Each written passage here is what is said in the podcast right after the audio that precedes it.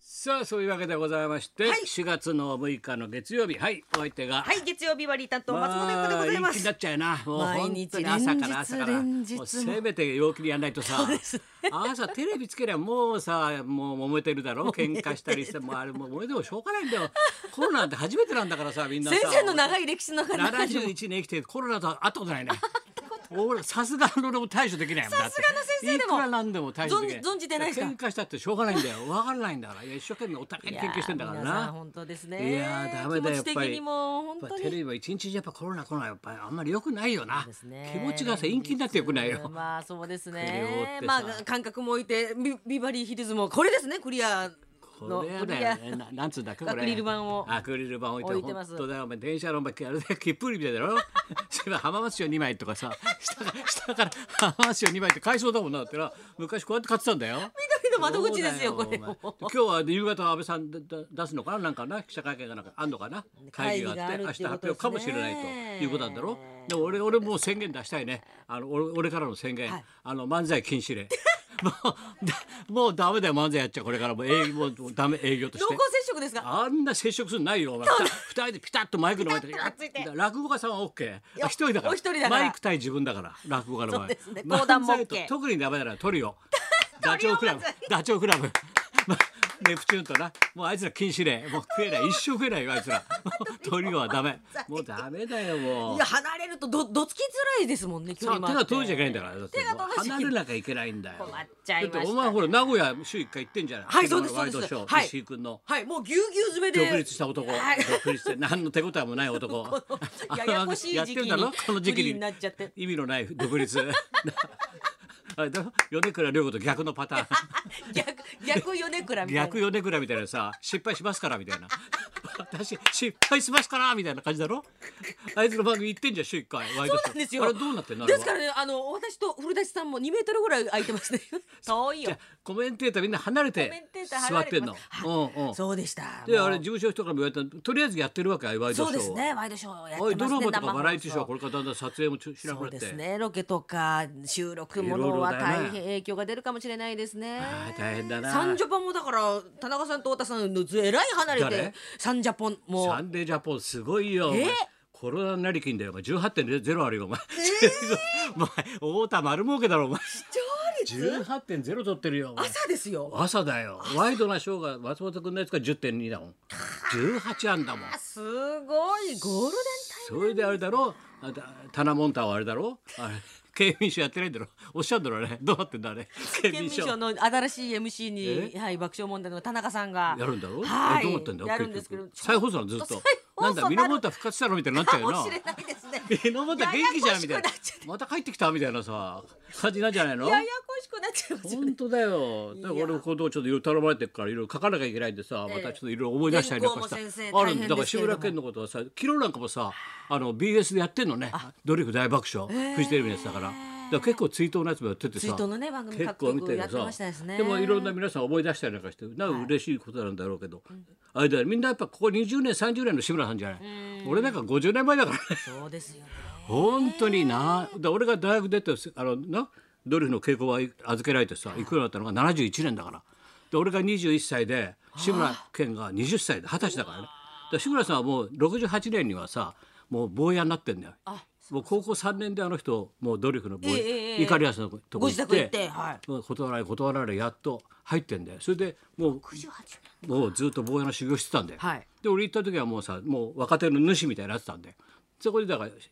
もう表にはさ若手がさだから志村けんとかさあとあのほら諏訪真司諏訪さん諏訪あちゃーっつってわーってブルース・リーやって一瞬あれあの人が第二のあれだと思ったろ新井中華と思ったろそうです。全員ちびっこはニュニューメンバーかなと思いまあしたのよ。動きが「あちゃーちゃー」諏訪真司諏訪真司さん。あれ独特しすぎたらしいな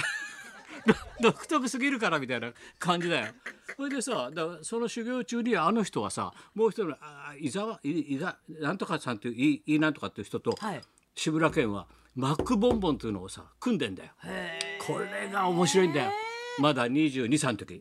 な正式メンバーになる前あ相方がいたんです。追いかけたでいたのそしたら去年ねなんかのあの人は M 今みたいな番組なんじゃない、はいでこの人がマックボンボンの相方が見つかりましたって去年やったんだよ、俺感動してさ俺若手の時知ってんだよ、でまた面白いんだよ、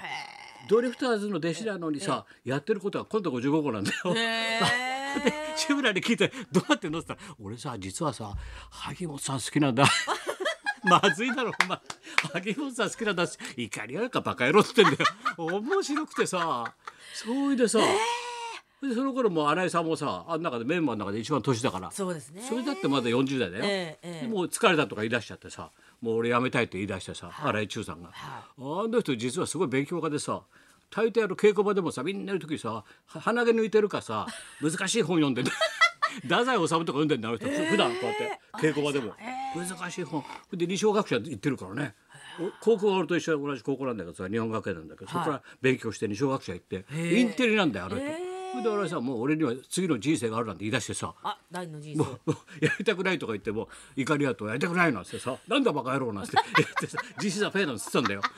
すごいな実施だペンなんてさその後でしたっけ？そカれラオでカラオケカラオケ。それは全然後でやめてからどこしてからやるん でだからドリフの時で、ええそれでさ新井さんが「それをってじゃあちょっと志村を育てるか」っつんで怒りやさんはその間半年間ぐらいさ修行期間、そうですね。で志村あをー出してたんだよね。だからテロップも出演者の名前が出てたんだけど一番下に「見習い志村けん」って出たんだよテロップがずーっと出てたんだよ。ええ。それが74年の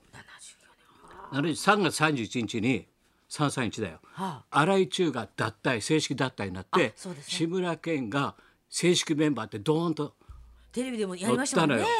3月31日、はい。三月三十一日。 31日ね、それが、えー、と74年の、はい。そして今回3月31日に志村は亡くなったのすごいだろ俺だけ俺だけ見っけたんだよだからドリフの正式メンバーになった日に志村さんは訃報がドーンと流れたのが31日なんだよ29のし深夜なんだよそうですだねからそうですねだけどスポーツ新聞一面ドーンと載ったのは331だろだわからテレビでこの人がドリフ正式メンバーですって言ったのが331なんだよええ、くしくもうわー同じ。すごいよだから40だから丸46年やったってことだなその前ぶあの坊や時代があるからそうですね。ねすごいんだよなんかうわー3月31日フランシールの場合みたいな 知らないよなその歌3月30日のだよフランシールの場合はなんてだからさそれでさ要は志村さんがでもはい結構みんなちびっ子たちはさ菅真司が入るかと思ってさいろいろやってで志村見てなんだこの若い人は最初にみんな思ったんだえよどれなんだっつってみんなねだ子だ供ダたメちなんだはよこれ大丈夫なのねあの荒井中の香りだなんてみんな思ってたろそれで稽古場でも俺はもうその時逃げ出してさ全員もう南信介さんの方行ってさ 俺は寝返りの早い からもう南信介の番組ずーっと台本書いてたんだけどそれであ志村はメンバーになったんだなと思ってたんだけど、で昔からいかりやさんがさ志村をバカにしてたわけだよいかりやさんって俺はだって成平橋だからね着々の江戸っ子なんだよ。今のスカイツリーのところわかる、あそこで成平橋ってさ成平橋昔は新庄のなめくじ長屋があったところで舞台あの新庄が住んだところであそこの近くに住んでたのがいかりやさんなんだよ、だから着々の江戸っ子だから下町のね だから田舎っぺだっけりなんだよだから志村はお前が田舎っぺじゃないかお前なんかよお前追い詰められてたのいつもそうすると志村がさ「東村 山」なんだよその田舎くせえ歌は」つって「なんだよその田舎くせえ歌は」知らないですか?」なんつってさでこれを三橋美智也が歌ってるんですよなんつってで三橋美智也がとご当地の歌を歌いっぱい歌ってるじゃん。ええそれで東村山音頭っていうのを歌ってんだよ。でそれをだからちっちゃい時から志村けんって体の中入ってたんだろうな。だから稽古場でも「東村山」って歌ってて。ええでそれ面白いななんつってそういうことはそれだってだ1番が東村山で、はいで2番がいかりやさんがアドリブで作ってさはいくと言ったらだ言って言って三丁目丁目一度はおいでよ三丁目あれ作詞作曲いかりや長介だから2 番3番三丁目はそれでそれ1番2番って言ってで3番がパッて脱いでな白鳥とか出てくるだろ一丁目一丁目東村山一丁目わ一丁目あれは志村さんのオリジナルだからあそこはもうソウルだからあそこ だねガーンとそうですよねいやもうな一丁目になるともうソウルになるからあの人はもともとミュージシャンだからねだからソウルの違うさロックアンドロールだからあの人は。それで一丁目一丁目わおでそれでバーンとこもう日本中ブにレイ広まるクねですよねすごいですそれで志村けんという名前が一気になんだ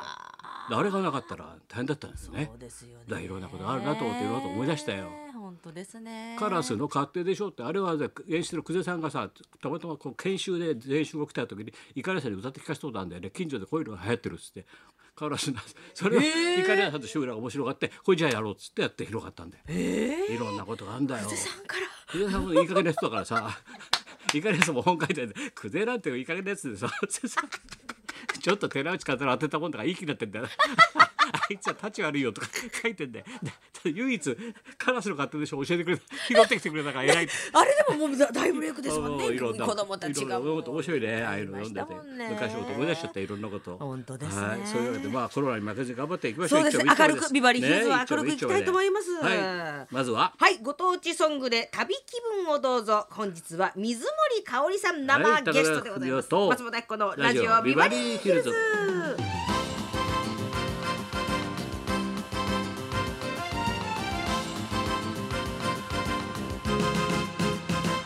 志村さんってのは本当のさコメディアンなんだよねミュージシャンでコメディアンであってさでもギャグマシンなんだよな音楽も好きだからで芸人って言葉とは違うよく間違えて雑誌みたいな芸人一つって書いてるけど、はい違うんだよ芸人ってのは寄席の演芸とかさそういうのやってきてるからね芸人さんあの人は音楽家だからねあうんだからコメディアンって呼ぶんだよねそうですね志村さんみたいなのコメデねィアンだからうんリズム感が違うんだよもういいんだよ本当ですねうん最高でしたねというわけで今日のゲストははい水森かおりさんでございますおいいね新曲たっぷりご紹介いただきたいと思います大丈夫なのかなこのこのさなか今いたよ、ああった、水森さんいらっしゃいましただうん、やっと 来ましたっつったもんそんなこんなで今日も1時まで生生放送そう